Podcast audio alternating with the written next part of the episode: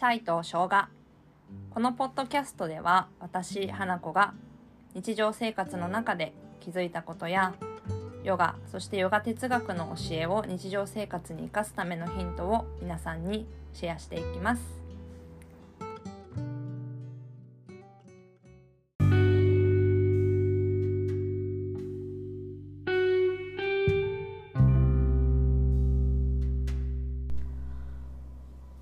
皆さんこんにちは花子です。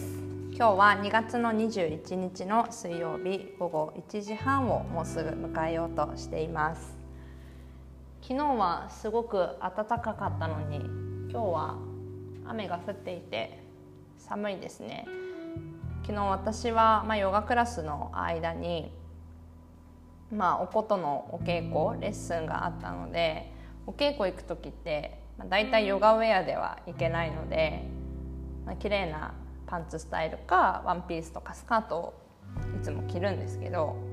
着るようにしてるんですけどっていうのが正しいですね。たまに最近ヨガウェアの延長線上みたいな時があるから。でもなんかこうワンピースが出てたやつが結構あったかめの今年買った冬のワンピースでそれをそのまま着ていってで朝ちょっと早かったので寒いのかなと思ってダウンを持ってったらもう暑くて暑くて日中両手がダウンで塞がって大変でしたでこうアップダウン気温のねアップダウンが激しいのでバランス崩しやすい時期かなと思いますが皆さん是非体調管理は気をつけていただきたいなと思いますで、えっと、最初に私のお知らせ私のお知らせっていうのも変ですけれどもアナウンスメントを2つさせていただきたいなと思います。でえっと、1つがまだこれインスタグラムとかに載せてなくて公開できてないんですけれども3月の24日日曜日なんですけど午前中ですね。多分9時半からそうです。9時半からえっと青山の骨董通りにあるロンドンイギリスの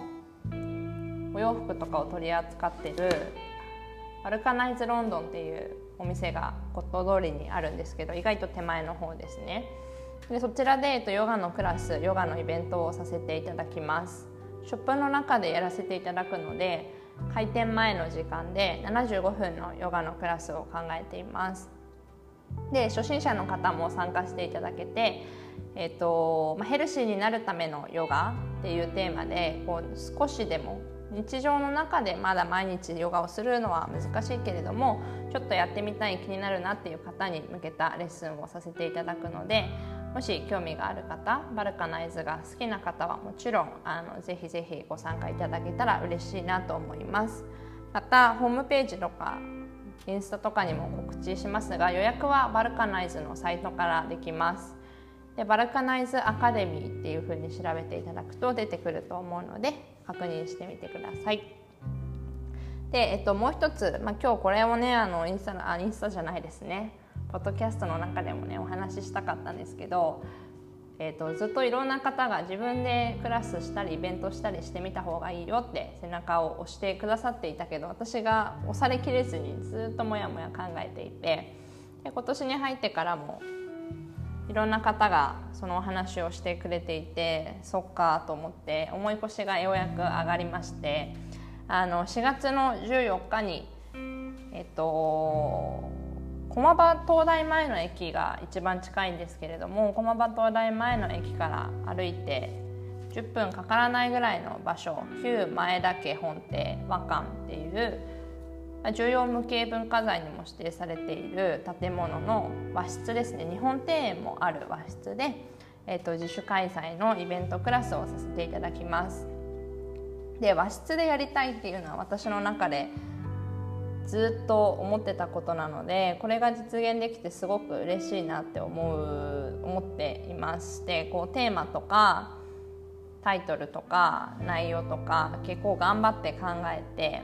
あの一昨日告知を開始して、えー、っと早速お申し込みをいただきております。なんか思った以上に私これ大丈夫かなってずっと思っていながらやったので申し込みしていただいた方本当にありがとうございます。和室がそんなに大きくないので定員が結構少ないんですね。少ない定員でのワークショップになるので迷ってくださっている方はなるべくお早めにお申し込みください。私の頭の中ではできれば定期的にこちらはこの場所で開催したいなと思っているのであの今回日にちが難しい方も日にち言ったっけ？4月14日の朝9時半からです。はい11時まで90分のクラスをしようと思っています。今回日付が合わない方もぜひぜひまた来ていただけたら嬉しいなと思います。でのこのテーマがですね、まあ、つなぐ紡ぐまとう。っていうことで、まあ、こう過去と今をつないでいくこととか自分自身とつながること。であと紡ぐってこう蚕の糸を紡いで糸にするっていう、ね、使い方があるんですけどそのち細い糸を紡いでいって太くなるようにその瞬間瞬間時間をこう時間というか時間にも満たないその一瞬を自分の中で紡いだ結果にこう人生がこう太く強くなっていくと思うのでその瞬間を大切にすること。であとまとうってこう雰囲気をまとうとかあの身につけるっていう意味があるんですけど、まあ、自分の中で光るもの光り輝くものを見つけてそれを皆さんそれぞれが身にまとってほしいなと思って、まあ、つなぐ紡ぐまとうっていうテーマをこう私の中で作ってあの今回イベントとしてさせていただきました。私自身も、まあ、25年ぐらいおことを小さい時から学んできてまあね、小さな頃はそんな専門的に伝統として学んできたわけではないけれどもやっぱりこう長く続いてきたものを小さな頃からやらせてもらって小さな時からこう感じていたこともあるし大学に入って専門的に勉強して身についたこともあるのでそれらを含めて、まあ、日本の伝統的なお話でこう伝統が今の私たちに教えてくれることをちょっと伝えつつあとは今回はメインはヨガと瞑想にしているので5,000年の歴史を持つヨガが日常生活でどうやってこう私たちが生かしていくとよりこうその光り輝く自分自身になれるのかっていうところをお話ししたいなと思っています。で伝統的な教えって新しくなくてすごくシンプルシンプルすぎて難しいみたいなところが大きいかなって私自身も思ってそんなシンプルなんだけど日常生活あれこれ忙しくてあっち行ったりこっち行ったりしなきゃいけない中でそのシンプルなことに意識を向けるっていうことが難しいなと思っているので、うん、そのシンプルな教えに触れていきながら。で今回も今回も？今回はまあヨガの経典の中の一つヨガスートラ。ヨガスートラって糸って意味なんですけどこれも糸を紡ぐにかけていきたいなと今ひらめきました。ヨガスートラの中から教えを一つピックアップしてちょっと考えていけたらいいなというふうに思っています。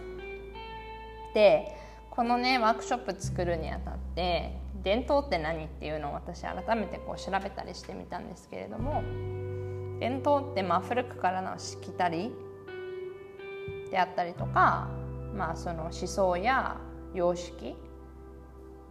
形があるものも形がないものもその系統を受け伝えていくことっていうふうなことが書かれていて伝統っていうのは受け継がれてきたものであって私たちが受け継いでいくべきもの受け継いでいく受け伝えていくべきことなので今までこう歴代の方々が方々いろんなジャンルの人たちが今の私たちにつなげてくれたものを受け取ったところで伝統だけどそれだけでは伝統と言い切れなくて受け取ったものを私たちが次につなげていく必要がある。だからこうどんなことでも小さなことであっても私たちが知ったのであれば私たちの後ろに後の時代にもそれを残していく必要があるのが伝統っていうふうに書いてあってただただ古いものじゃなくてその古いものをつないでいくっていうことが伝統だっていうお話を私はこの間勉強してなんかこうすごくいいなと思いました。でそしていつかクラスの中でもシェアしたんですけど伝統そのものには形がない形があるものを伝統っていうわけではなくて形がないもの。その形がないしきたりとか思想とか、うんとまあ、精神性スピリチュアリティ英語にしたらねスピリチュアルな部分その物事の真髄核となる考えや思想のことがメインで伝統って言われるので、まあ、形がないもの形がないものを受け継いできてそれを受け受け継いできてって過去からね受け渡されてきてそれを私たちがまた次の時代に受け継いでいく必要があるので自分がまずそれをしっかり習得することが大切で表面的にだけじゃなくてなるべく奥深くまでその物事をこう追求して自分がしっかりと自信を持った上で伝えていけるようにしたいなっていうのが私はこの時にすごく感じたことであってなんかこう日本の伝統は特に伝統の芸能とかその文化で言われてるのってこの日々のお稽古日々のレッスン先生から学び取ることそれとかこう歴代の先輩方から学び取った学んでいくことをその稽古をした習得したこととかその稽古の先にあるもしくは舞台とか何かで成果を発表することが伝統なのではなくて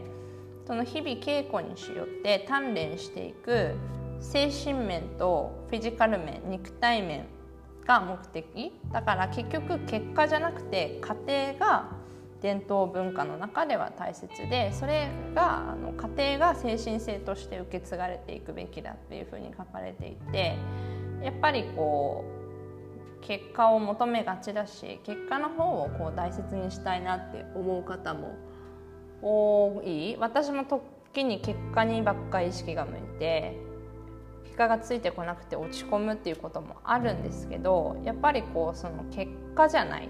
過程を大事にするどうやってその物事を学んでどうやってこう伝えられてきたのかを知ってじゃあ自分がそれをその先にどういうふうに発展させていくことができるのかっていうところを考えるとなんかこうまあね家庭に満足することができるのかなと思います。でこのイベントではゆくゆくはおことの音を聞いてもらう時間とか、まあ、その回もね作っていきたいし、まあ、ヨガとおことを組み合わせていくことにもいつかはチャレンジしたいと思うので今パソコンひっくり返しました。チャレンジしていきたいと思っているのでまずはこう継続することを目標に私もやっていきたいなと思います。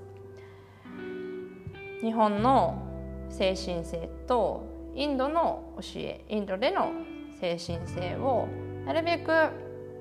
分かりやすく